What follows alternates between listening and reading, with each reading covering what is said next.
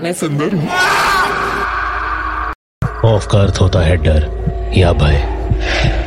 ये कैसी अवस्था है जो व्यक्ति को अनुभव होती है? तुम्हारी भी गलती नहीं है। तुम सब पहले वाले भी भूल चुके थे।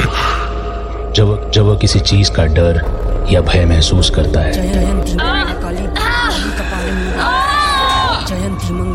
इस अवस्था में व्यक्ति को आतंक घबराहट या डर जैसी भावनाएँ होती हैं। क्या हुआ? क्या हुआ? खून!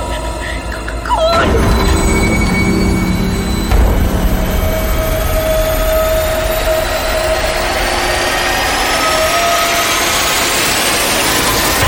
ये जो हरारत आपने अपने जिस्म में अभी महसूस की इसे खौफ कहते हैं।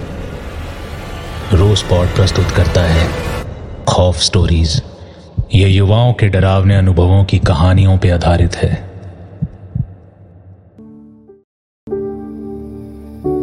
Rosebud Productions.